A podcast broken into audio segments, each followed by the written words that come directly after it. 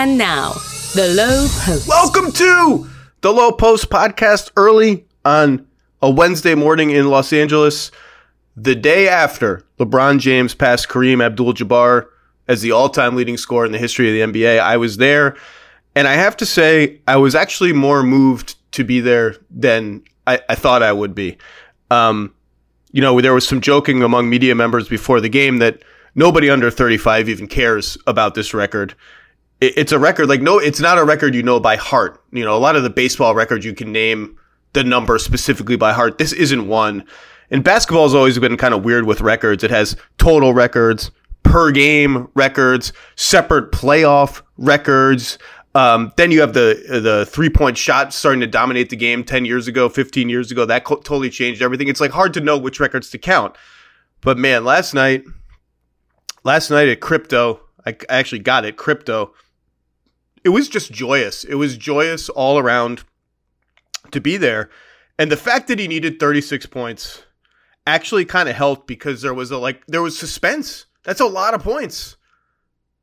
And and he clearly wanted to break it. The first possession of the game, he came out like a freight train and, and missed. Or maybe it was a turnover. I can't remember. And he hadn't scored for four or five minutes in the game. It's like, oh my God, is he not going to break it? Is, it, is he going to get close and not break it? Is he going to stop trying to break it because he realizes the odds are against him? He'll just do it in some anticlimactic way against the Bucks on Thursday, where he needs nine points and everyone's gonna, everyone knows he's gonna break it. It, it was really cool. Um, and and when he got to twenty at halftime, you kind of sensed, okay, okay, I think it's gonna happen. And it's just such an enormous number, um, thirty-eight thousand, whatever it is. It's enormous. Like think about that. It's just enormous.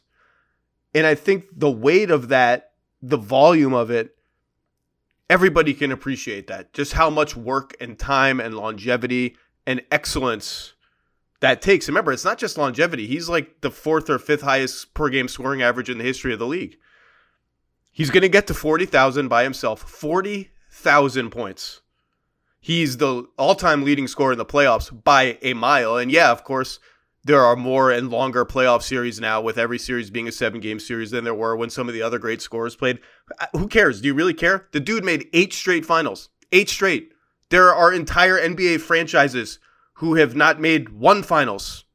LeBron, as a traveling human franchise, made eight in a row. By the time he got to 28, he went from 20 to 28 really fast in the third quarter. And that's when you knew, okay, this there's no way he's leaving this on the table at 28 with like 20 minutes left in the game. A game, by the way, the Lakers needed to win. It didn't, and that's a whole different story. Everybody was standing after 28, even though there, there's no eight point basket. Everybody was standing.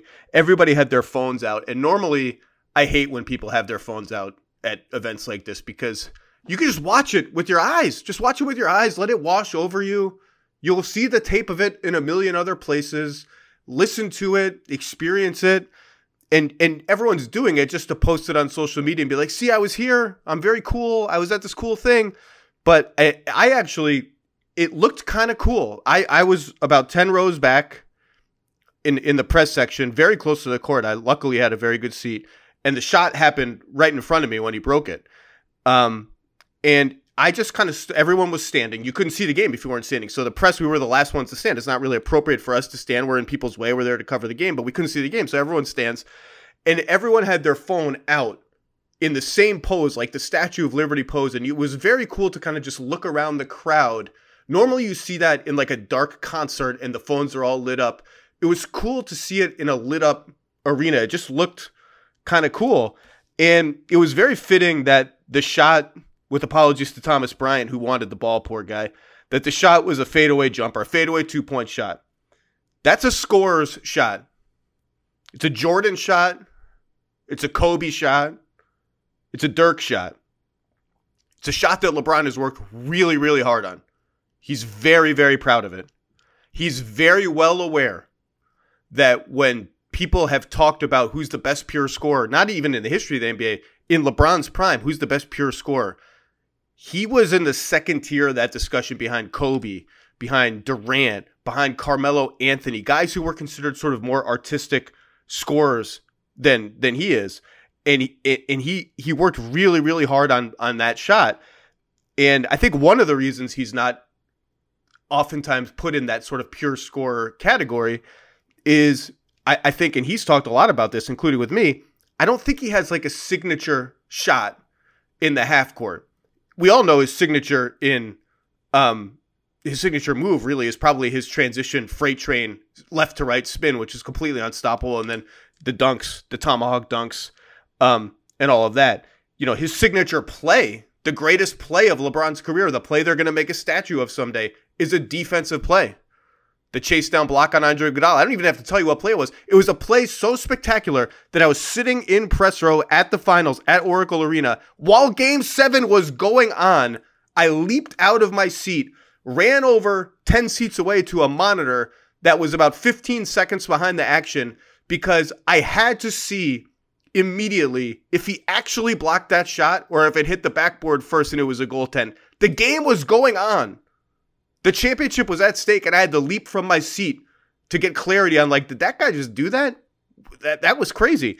Um, and some of his biggest scoring games are known for the feats of other players. Ray Allen shot, Kyrie Irving shot, J.R. Smith forgetting what the score was. Um, but that fadeaway, a, f- a few people I interviewed about LeBron recently, including Larry Nance, Larry Nance Jr., his teammate in Cleveland, said they would argue that fadeaway is his signature shot. And Larry Nance's favorite memory of LeBron as a scorer, he was on this team, was in 2018 in the second round against the Raptors in Toronto. The poor Raptors, who really thought they had a shot. They really did. Down 1 0 in the most anticipated series at that point, probably in the history of the franchise. Getting blown to smithereens in game two on their home floor. Series is over. You lose two games at home, you know it's over.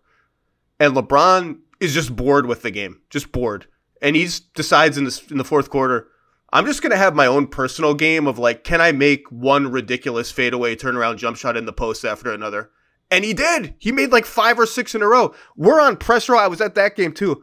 Cat, like laughing at the guy just clowning the Raptors with one fadeaway jumper after another, laughing at that he's so bored with the entire concept of this team daring to compete against the Cleveland Cavaliers in the playoffs. He's just staging his own personal game. So Larry Nance Jr. would argue that's his signature shot. To me, I don't I don't know that it is because it, it feels like just his version of other people's signature shots. Um and again, I think that's one of the reasons why uh the pure score discourse unfolds the way it is. By the way, I mentioned the J.R. Smith game. That was game one of the 2018 finals. 51 points, 8 assists, 8 rebounds, 19 of 32 shooting. For my money, it's the best game LeBron's ever played. It might be the best game I've ever seen anybody play. Steve Kerr told me it's on par with anything Jordan ever did. Andre Iguodala, no less an authority than Andre Iguodala, who of course guarded LeBron in so many big games, but not that one. He was injured. Told me it was a perfect basketball game. It's the he said it's the best game a human has ever played. I, I like that a lot. Um, a number of people told me maybe he's not known as a as a pure quote unquote pure scorer on the level of those other guys anyway, because he's not kind of as he's not as crafty. Kyle Korver said this doesn't have the same like arsenal of footwork and arty dribble moves. And Harrison Barnes told me when when Kyrie makes a layup, you really see the art of it in a way you don't with LeBron. Um, and that's because he's so big and strong and fast. He, he kind of doesn't need all the art. Should we, should we fault him for that? The other thing is most people that size, whatever he is, six nine in a in a freight train, they can't dribble like him. They can't dribble like really all that well at all. Like they can dribble, but they can't run an offense. That's that's always been the secret sauce of Durant, as much as the jump shot, the handle for a seven footer. LeBron is a linebacker playing basketball, and most linebackers playing basketball don't have anywhere near the craft and guile and skill level that he does. But anyway, the mid range jump shot. That was, of course, LeBron's fatal flaw early in his career. Um, the 2007 Spurs embarrassed him in the finals when he and the Cavs just weren't ready and just let him shoot, let him shoot, let him shoot, swept him. he didn't get back to the finals till 2011 with the Heat when they were really just hated. Boy, was it fun to that that Heat team. That Heat team made the NBA so much fun. Everyone was rooting against them and he melted down in the finals. Just melted down. There's no way around it. Like if you don't think, if you can never think LeBron's better than Jordan, that series is why. And honestly, like everyone's entitled to their own opinion. Michael Jordan never had a total meltdown like that. Even Michael Jordan's bad moments like getting caught at a casino during a conference finals against the Knicks somehow like turned into feats of heroism for MJ was just Teflon like that.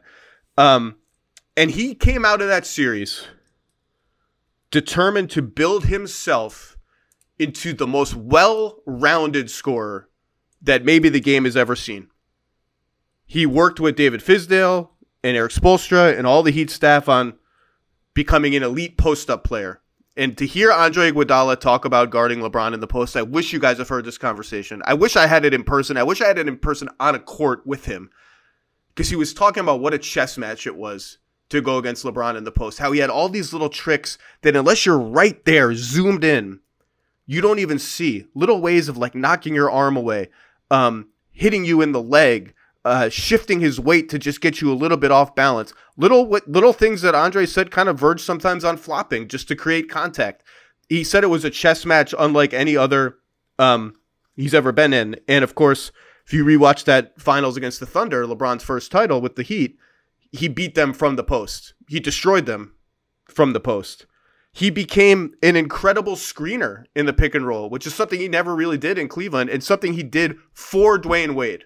If you ask Erik Spoelstra, he calls that a sacrifice. LeBron sacrificed because he's he, all most great players they just are comfortable with the ball in their hands at the top of the arc.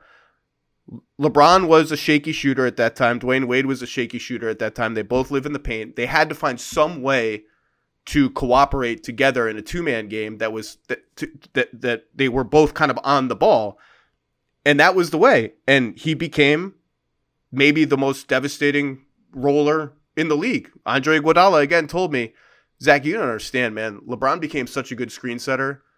He knew exactly how to set screens, the angle, the physicality, the rescreen that you had to switch. You had to switch.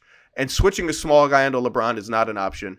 We had to change our whole defense just to account for LeBron as a screener. He became a great cutter in Miami.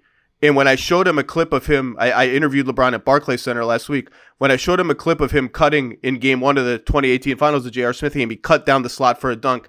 He lit up like a Christmas tree. I couldn't believe how excited he was. He went on like a 90 second monologue about a play that the Cavs ran with Mo Williams and Zydrunas Ilgauskas on one side and LeBron taking an off ball screen from Anderson Varejao on the other side at the same time to cut in for dunks. And that's how he really learned to be a cutter. He talked about his high school coach, Keith Dambrot, um, teaching him how to cut. He talked about Dwyane Wade. He, he lit up. And I think his ability to score in all of those different ways, it, this is my theory at least, almost made it hard for us to process that he was in front of us maybe the all-time greatest scorer ever because he could do so much of everything that you didn't see one thing over and over and over again that you thought, well, that's how LeBron scores. His even his greatest scoring games, like if you rewatch Game Six of the 2013 Finals against San Antonio, that's the Ray Allen game. It's an incredible LeBron scoring game, and it kind of sneaks up on you. He had 16 points in the fourth quarter of that game. He scored in seven baskets, I think, in seven different ways, and it, you kind of like, wow, he had he had he had 16 points. That's a lot of points.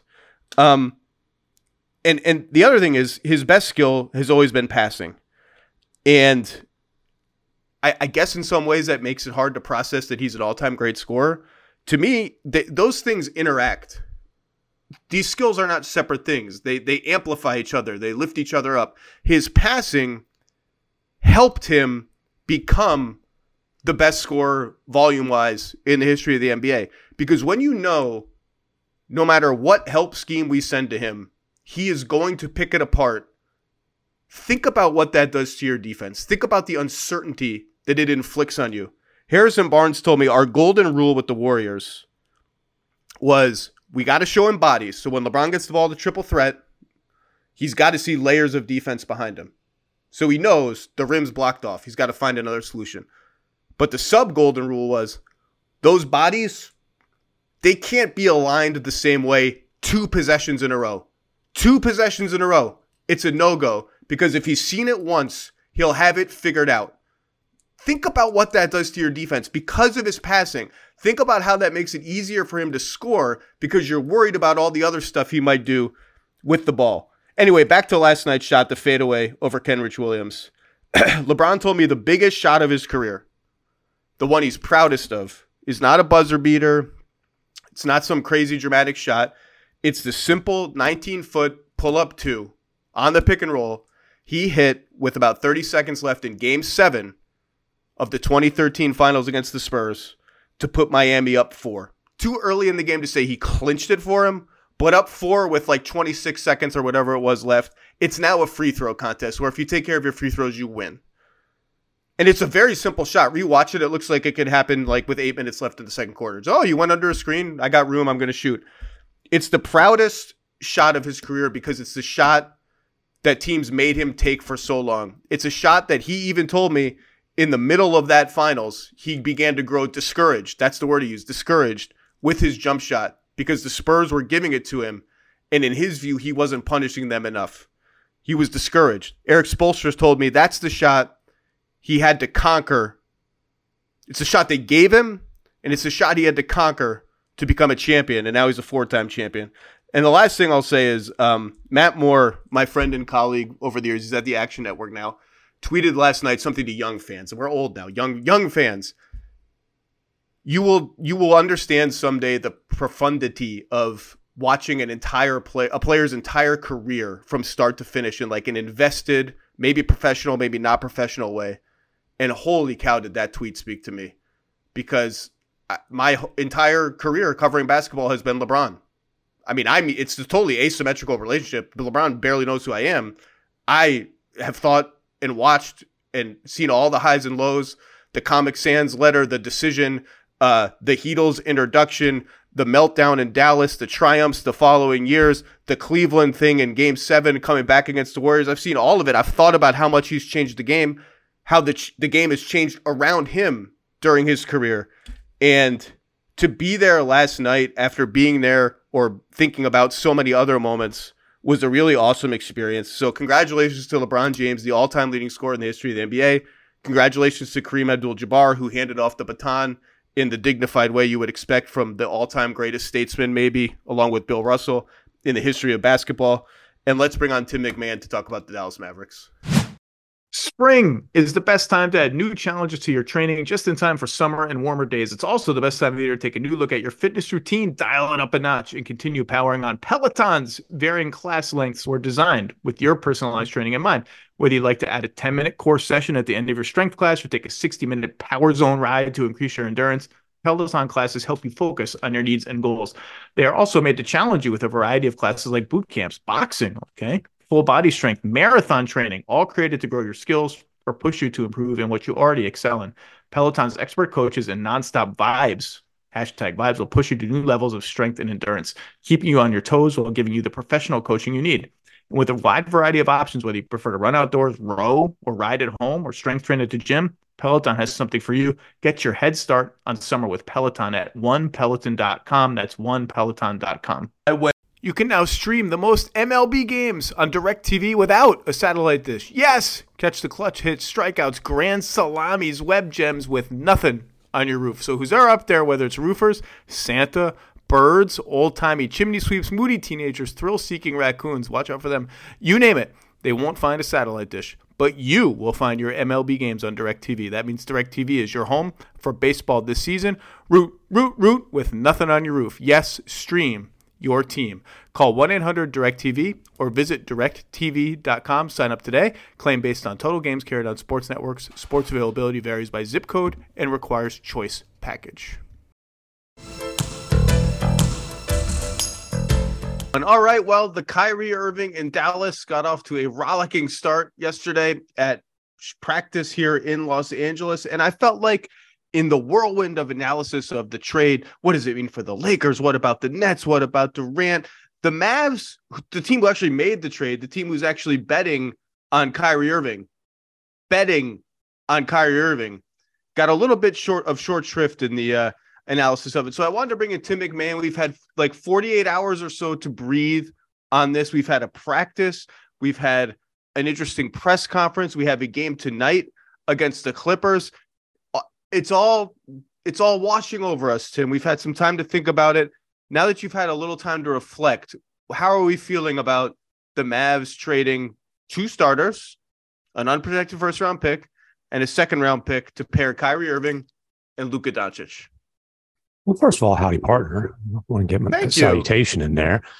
This is a massive risk. And the, the thing about it is, look, they didn't give up what you usually have to get up to get a superstar talent. And that's for obvious reasons, because this is a superstar talent who's got all these major red flags that come along with him. And oh, by the way, they're acquiring him as a, a rental player who perhaps this could be a long term relationship. Uh, and so, you know, there's risk involved there. And, you know, somebody with the Maverick said, yes, but there's also protection there, meaning that, hey, if this doesn't work out, you know, if, if this test drive goes off the road, then, you know what, the Mavericks do have a fallback plan. It's not an ideal fallback plan. Let's not pretend like it's some kind of, hey, plan A, plan B, you know, potato, potato. You don't give up two starters, an unprotected 2029 pick in a couple of seconds to say, well, we if we move some money around, we can have max cap space. But that is the fallback plan. You know, Kyrie's uh, bird rights could also there could be value there as far as a sign and trade possibility. But Good look, point.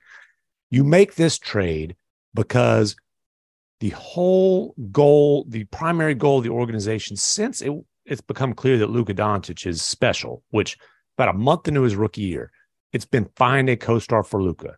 That was why they took the big swing on Porzingis midway through his rookie year. Obviously, that didn't work out. You know, it, you got Dinwiddie out of the deal, so you got like you know one fifth of Kyrie Irving eventually from from that trade. Ah, sorry, I'm not very good with these. I'm discombobulated. I'm not very good with these AirPods, but this is a big swing at a no question superstar with massive risk, and it's it's not done unless two guys are really pushing for it: Luka Doncic and Jason Kidd. Um, the cap space plan B is interesting. I, I it's of course it's real. Like they could Mhm. have cap space. That's a real thing. Um, uh, probably what the proponents of that plan will will put in the 19th paragraph of describing that plan, and not the first, is a we all know the history of the Dallas Mavericks and their cap space. Uh, a kidnapping was once involved is part of it, uh, and B, you having traded one they still have the the Porzingis pick out the door. They have a 2029 pick out the door. Now they've staggered those so that they have a 4-year window where they control all their picks and they can trade two of them Mm-hmm. within that span. But as we've seen, two picks by itself when the the bidding on a star Right. gets really frothy, unless you have a star young prospect to add on to them, like that's not going to get it done.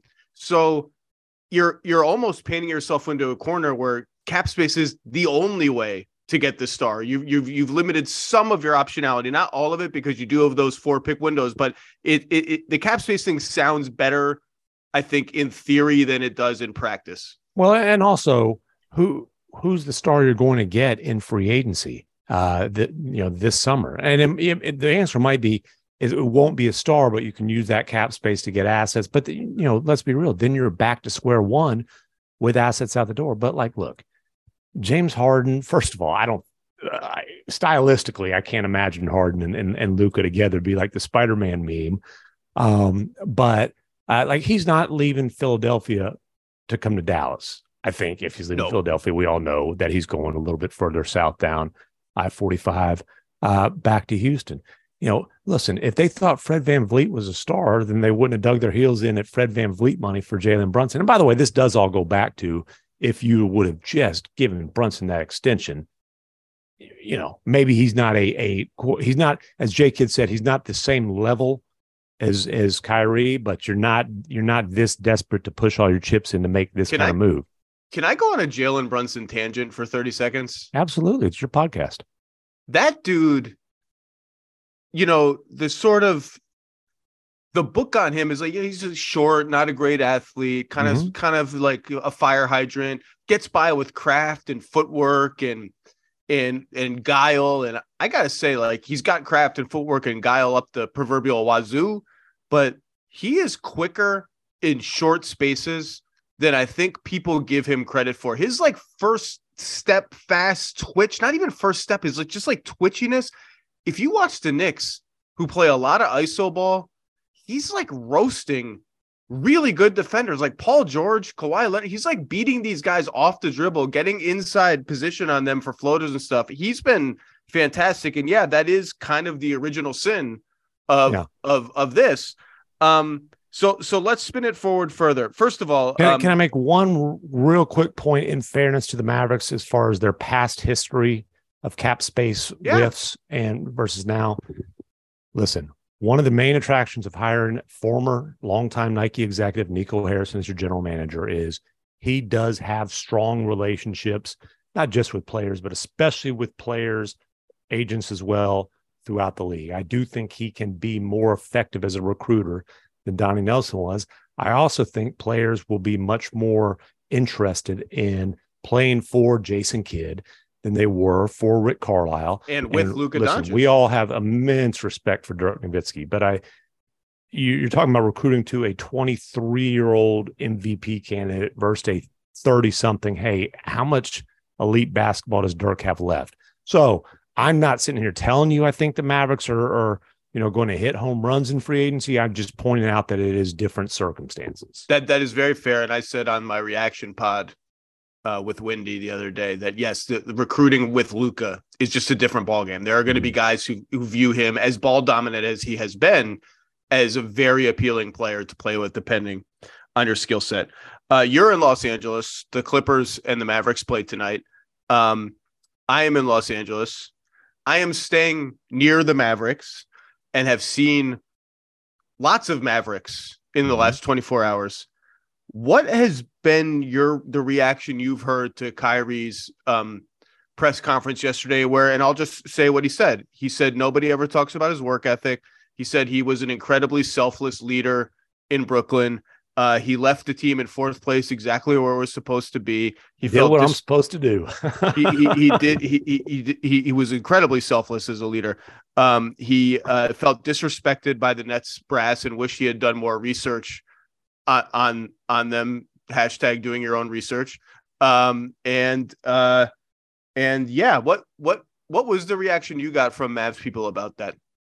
You know, and and look, he started the press conference off by saying he feels really wanted in Dallas, and that was almost like, you know, the the setup move to to go on and uh, go on the attack on the Nets. It's like the jab step to set up the going and dunking on the Nets. here's the deal: there's an understanding. You don't trade for Kyrie Irving and and just think everything's going to be, you know, quiet and you know, peaceful like you know there's going to be stuff and and and frankly i think that the the bigger reaction yesterday was relief because we're sitting there we get into the practice uh the practice over at usc we get in there and Kyrie scrimmage and then uh, I think it was the Daily Beast had this story about Kyrie deleting the Instagram post that apologized for posting the the movie that you know obviously led to his suspension and all that.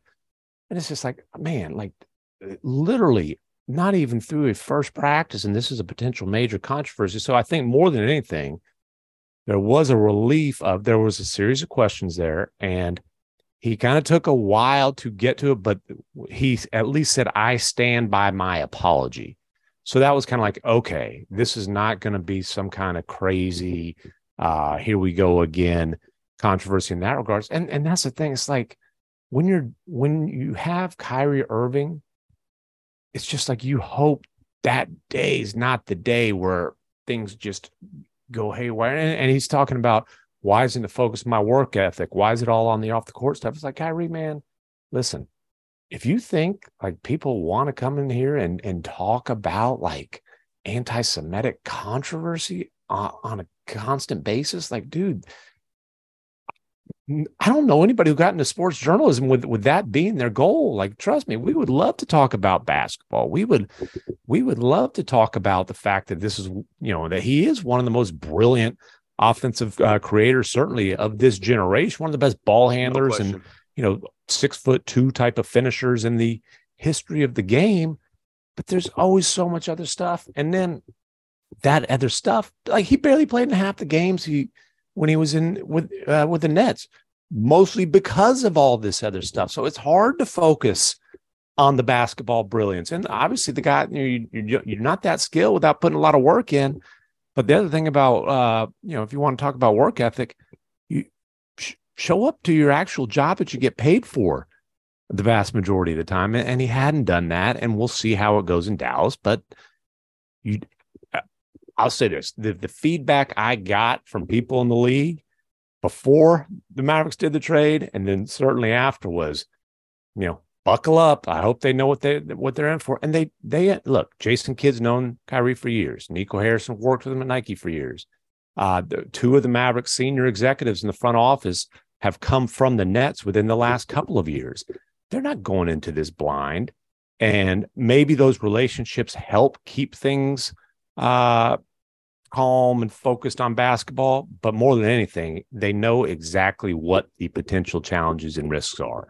Yeah, I ran into a, a bunch of Mavericks people yesterday after practice, mm-hmm. and I asked them all, like, so "What? What do you think? Like, did you see? Did you see the clips?" And they kind of all grinned at me, like they were, like they were kind of like, "Yeah, yep. Well, we're mm-hmm. gonna see how it goes. Game one's tomorrow. We're pretty optimistic about the team. Pretty good fit with Luka. And the grin suggested like can you just please ask me anything else? Just any can we just talk about anything else? And it, but well, they and, were they were very smiley and just kind of like, uh-huh.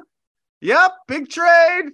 We did well, and, and listen, from a cultural standpoint, you know, I've talked a lot about how important Jalen Brunson was to this team's culture. Obviously, he's been gone for a while.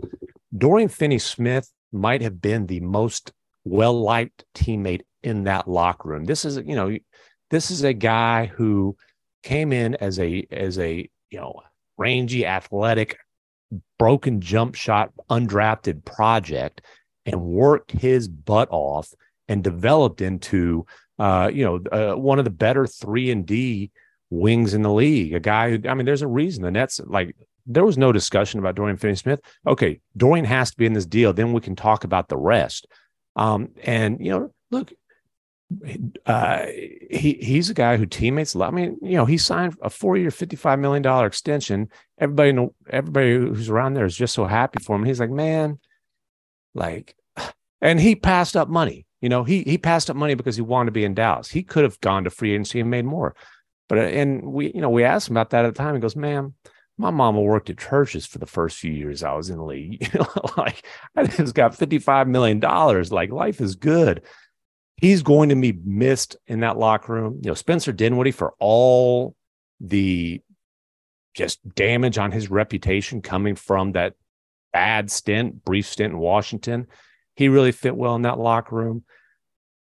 But hey, they there's an understanding too that you know what? That team wasn't going to win as it was constructed. They really needed a legitimate co-star. Kyrie's talent is through the roof. And so, hey, buckle up for the ones who get it done. Grainger offers high quality supplies and solutions for every industry, as well as access to product specialists who have the knowledge and experience to answer your toughest questions. Plus, their commitment to being your safety partner can help you keep your facility safe and your people safer. Call or click Grainger.com or just stop by. Shopping for Mother's Day is usually a challenge because you wait until the last minute. Shame on you, by the way. But Macy's Gift Finder makes it incredibly fast and easy to find the right gift just in time for Mother's Day. Whether you're shopping for your sister's first Mother's Day or your fashionista mom who loves to make a statement, Macy's Gift Finder has so many great gift ideas. You can easily pick out something special to celebrate them both. You can shop by price, anywhere from 25 bucks and under to 100 bucks and under. You can also sort by category like fragrance, handbags, more, or gift lists like for the mom who has everything pre-wrapped gifts, gifts for grandma. You can find top brands like Studio Pro model Beats headphones, Polaroid cameras, and Samsung smart TVs. So what are you waiting for? Mother's Day is May 12th. That's very soon. It'll be here before you know it. Macy's has the perfect gift guide to make picking something for your mom easy this year. Head to Macy's.com slash gift finder today. That's Macy's.com slash gift finder.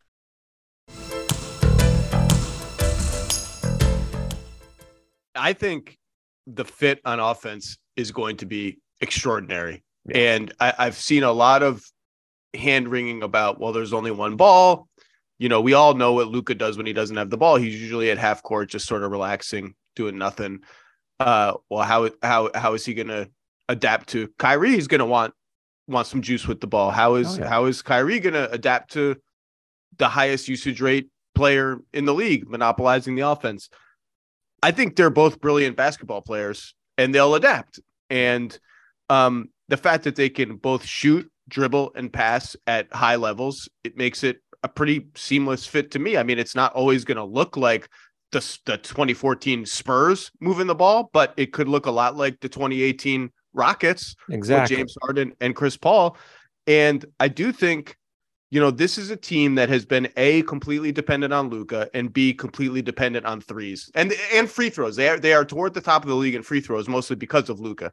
Mm-hmm. Kyrie is going to add an injection of pace, mid range shooting, unpredictability, and if they if they go about this the right way, and Jason Kidd forgot more about basketball than the last five minutes than I will ever know in my life, they will lean hard into the Luka Kyrie slash Kyrie Luka pick and roll two man game, just as the Cavs did with LeBron and Kyrie, because it just presents a host of bad choices, no matter who's the ball handler and who's the screener. And is Luka going to be willing to be a screener for Kyrie? He should. He should try to. He should lean into it. We'll see.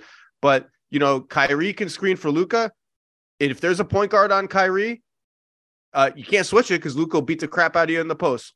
If if you hedge it, Kyrie can flare out for threes. He can roll into open space and become a playmaker. Switch it around, vice versa. Um, I they I think offensively it'll be fine. Yeah, and no question. Uh, and and uh, Luka, there was a game recently where he set several screens, and he was asked about screening after the game, and he kind of got that little Luka grin. He said, "Well, you know, I've got a wide body, so he he he looks more like a pulling guard than a point guard sometimes, but and he can use that body to screen. And look, is there going to be some my turn, your turn basketball? Sure, that's With, the case for every team. It's every well, but team. you know what? If you're going to play my turn, your turn, play play that style of basketball when you've got. You know, we can argue two of the top five ISO players in the league, two of the top two. two I mean, what? It's a very short list statistically. Uh, two of the top ten. Um, but so so there will be some of that. It's an ego management thing, if anything. But look, they're going to score a ton of points. As far as the ego management goes, again, this trade doesn't happen unless Luke Doncic wants it to happen. So he needs to understand, along with that, he has to adapt a little bit. He has to give the ball up a little bit. He has to play differently a little bit. But Jason Kidd made a point to say, hey, this isn't two 23 year olds trying to figure out who's the alpha. We understand this is Luka's team, still Luka's team, and it's going to be Luka's team. And so basically, very clearly, Kyrie, you are the co-star, you know, the the sidekick, however you want to, you know, one B, whatever you want to say. But it's it's Luka's show, and this trade was made in large part to convince Luka, hey, we're, we will go all in for championships as long as we have you. The other thing, whether this particular partnership works out or not, the Mavericks get to see how Luka plays when he has another bona fide, no questions asked superstar alongside with him. Um, so and I and and one thing that we have seen a lot of, by the way, is teams trapping Luka basically as soon as he crosses half court. Hey, we'd rather play four on three than let you go one on one. We don't have any faith that any of your other players can dribble and make plays, and some of them can sometimes. But we're willing to take the chance that our defense is good enough mm-hmm. to beat the sometimes. Right. And and you're not taking it, you're not letting Kyrie, you know, run downhill playing four on three. You know, as as Theo Pinson, uh, legendary hype man and former Kyrie teammate in Brooklyn said, he basically pick your poison. Well, you want to trap Luka, cool, we'll swing it to another killer. And like you're not letting Kyrie play four on three. That's just that's not a reasonable option. And then the last thing here is it's not just about how does it fit with Luka. Obviously, Luka, especially in the playoffs, is probably going to play 40 minutes a game. Part the, one of the biggest problems for the Mavericks, they just got their first win in the game Luka has missed this year. They're now one and seven. Um, this offense has produced at the best rate in the NBA, you know, would be number one in the NBA with just Luke on the floor, number 30 without. If Kyrie is available, and he isn't always, but if he is, it ain't going to be the worst offense in the NBA when Luka rests. Um, yeah, and that's the obvious that's the obvious point to to sort of jump off to. Um, I I think if there's look, we all know that that the big question is defense, right? Like it doesn't take a basketball mm-hmm. genius to look at this team and say you just traded your best perimeter defender who can who can guard anything from one to four, and got a not good defensive player. I mean, Kyrie can dial it up against point guards when he wants to, but he's undersized against every other position, and he doesn't always want to. Um, if if there's a broader, even other roster issue than that, I think trading two perimeter players and one wing for one perimeter player who's a, a point guard, yeah, has thinned out their perimeter rotation to the point where I think the roster is a little too lopsided toward big men. And and so so you project like I, I don't know even who the starting lineup is going to be. If I had, if you asked me right now to guess who their starting lineup is when they get everybody healthy and available. I think I would pick Kyrie, mm-hmm. Bullock. I you might want to put Luke in there. I think he'll be in there. Oh, he'll be. We're we're gonna get to Luka, Kyrie, Bullock, Josh Green, Luka, and Dwight Powell. Which means Hardaway comes off the bench, Wood comes back off the bench. Now there are many other iterations of that where you can slide Hardaway. Who, who, who's in. bench? Hardaway and uh, and Christian Wood. Yeah, whose bench are they coming off of? Oh well, that's we have some days to go before the trade deadline. Yeah, and they're be, they're be, they're both being shopped. I think most most likely is the Mavericks won't be able to find value there. It's I, I agree with you as far as that would be their best their best lineup. Uh, locker room management can be difficult in the NBA. Yes, but uh, but my broader point is uh, you have the two star ball handlers, and after mm-hmm. that, we're down to, I think, three perimeter players, three wings slash guards who you really, really trust to the degree you trust them. Hardaway, Bullock, and Green, who has become a, a, massively important player for their team and a redemption story for the front office that is mostly yes. gone that drafted him over Desmond Bane and got on it every single day. And by the way, still rather have Desmond Bane, but Josh Green's pretty good. Um, Shout out Bob Voulgaris. um, and and I've been I've been on Josh Green Island. You can check my 10 things columns. I have the receipts. I've been on Josh Green Island when he wasn't playing. He's a good player. Um so, keeping him out of this trade was if there was a negotiating win for the Mavericks in this trade, it was keeping Josh Green out of it. Just like the Wolves won the Gobert trade by keeping Jaden McDaniels out of it. That's why I said if. Which brings you to the bench. Uh, so if you start, if you start two of those three guys, Bullock and Green, you've only got one left coming off the bench. If you start big, like if you start Wood and Powell, which is a lineup we haven't seen that much of, then you can have two of them coming off the bench. I would bet they'll start smaller with Luka as kind of the four. Well, and and and one other thing here um, that is we talk about a 24th ranked defense that just lost their their best defender, right? Well, their their other best defender has been out for a while. And Maxi Kleber, it's, I mean, I went to college for eight years. I'm not a doctor. I, to me, it seems like a medical miracle. He tells us, "Hey, I think I'm ready to roll after the All Star break." He's he's back to practice. He hadn't played five on five yet, but he's ramping up. Um, and he is such a critical glue guy for them. You know, spaces the floor, but more than anything, he just keeps that defense connected. I starting him is difficult because you have to manage his minutes under any circumstances, but especially coming back off a hamstring.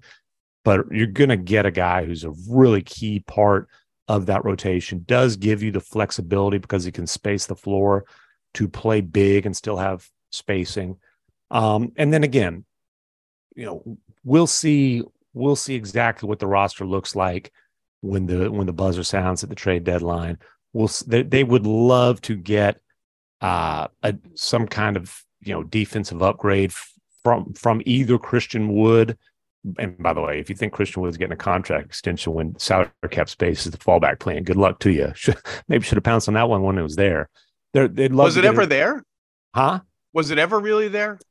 Uh, they were willing to discuss. I don't know that it was actually on yeah, the table. If you're willing to discuss an extension that you know the other guy won't take, I don't know that the extension was ever really there, which is why I kept saying there's a less than 5% chance of a well, I of a contract extension. 0.5% chance at this point. Um, but like I said, they're trying to get a defensive upgrade either from Wood or from Hardaway. You know, and and to your point about the the perimeter depth, this team certainly drastically upgraded that second ball handler. You went from Spencer Dinwiddie, who's a he's a good player, Good player. to you know a, a Hall of Fame talent. You still only have two ball handlers on the roster. Jaden Hardy, rookie, second round pick, just had 29 in a win over the Jazz. I do believe he has a bright future in this league. I do not believe Jason Kidd is going to give him minutes uh, down the stretch, you know, while they're fighting for playoff position and into the playoffs. So, you know, if if there's a deal where they could get a a it, maybe it's not the defensive upgrade, but if you can get a third ball handler, I think that that Nico Harrison would pounce on that uh, for Hardaway or Wood as well. Like the Caris LeVert Hardaway thing's kind of been rumored, bandied about. Um, before I- didn't get a sense the Mavericks were too excited about that, other than the financial stuff. Now I do believe they would pounce on it.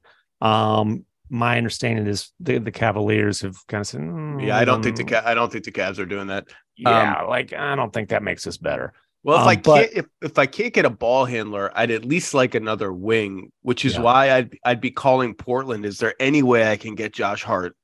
Um, uh, Yeah. Josh Hart's got a lot of suitors. I don't have picks to trade anymore. I got I, I, I got to look at what kind of seconds they might be able to offer. Is there any way that I can get in that sweepstakes? You know, But- that's interesting because um, I know that the Rockets almost they they felt like they were really close to trading Christian Wood to the Blazers. Not this summer that the Mavericks got Wood, but the summer before, and then there was a drought of discussions uh, for for Wood until the Mavericks jumped in in the summer. But and you know, help me with the timeline. I believe that was actually the Neil Olshey era, not uh, not the Joe it Cronin was, era. It was. Yeah. right. So you know that but that's a that's an in, that that's an interesting you know potential like the salaries would fit i believe. So that's we'll see Well, but the, here's the here's the bottom line. If that's their starting five, if that's what it ends up being, well, uh, let's talk about Kleber first because I'm glad you brought up Kleber. Yeah. Kleber is a massively important part of their team. He's a really, really good defensive player. Really good. Can protect the rim. He can switch. We saw in the playoffs last year, Kleber was their essentially their starter. Like the, the Dwight Powell. he's he's their closer you know he's, He's- on the court for the eh, most important minutes and and they went five out with him. They took Powell out. The the Doncic Wood Kleber trio is plus nine per 100 possessions so far this season. It makes a lot of sense as a double big lineup because of Kleber's defensive versatility. You can hide Wood wherever it's safest to hide Wood. And you throw Kyrie Irving in there and pick Bullock and Green. That's a real lineup that we're going to see. That's a good lineup. If Christian Wood's on the team, that's going to be a lineup that we're going to see. yes Um, but if they start the lineup that I talked about before, Kyrie, Bullock, Green, Luka, Dwight Powell, the bench becomes, let's say Kyrie, because they're obviously going to stagger Luka right and Kyrie. He'll- so he'll one of the ball hand, one of the ball handlers, Tim Hardaway Jr., Kleber, Wood, and then a hole for the fifth guy who's a perimeter player, which is either I'm really overburdening the Bullock Green duo, which which maybe that in the playoffs you you do you just you just split that between them, well, last year they did that with bullock and and finney smith they couldn't take green him off the floor.